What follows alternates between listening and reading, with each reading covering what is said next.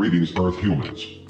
We have again captured this broadcast source to bring an important message to you from the High Council back on our home planet.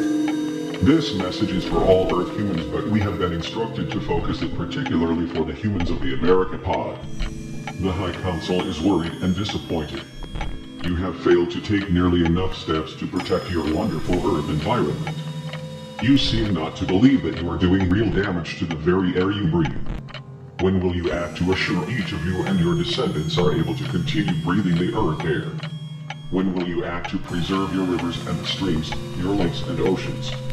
When will you act to preserve your forests and grasslands? When will you understand that you also have to protect and preserve each of your fellow Earth humans?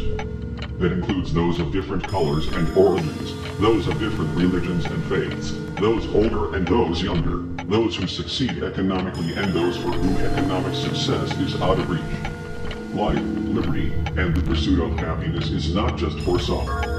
When will you do your duty to all of your fellow Americans? Now we come to the heart of the message from the High Council. Your crass disregard for the welfare and well-being of your children is appalling. Your neglect of the education needs of many of your children and lack of adequate support of your schools has been alarming and most un-American for many sun cycles.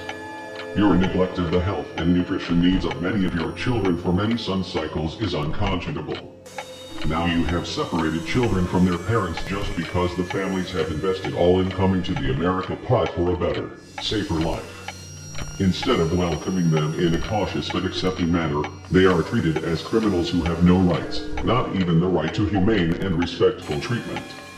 We are aware that this inhumane policy was short-lived but we are seeing little to no action to return the children to their parents, if you actually know who each child is and to whom he or she belongs.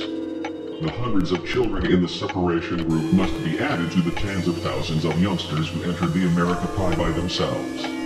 There is little to no public accounting for those children, where they are and what will happen to them. We fear that their fate will be far worse than that for the separated children. You need to know that the High Council is shaking its collective head and at a total loss to understand how badly you are treating so many children. They wonder why you are not ashamed of yourselves.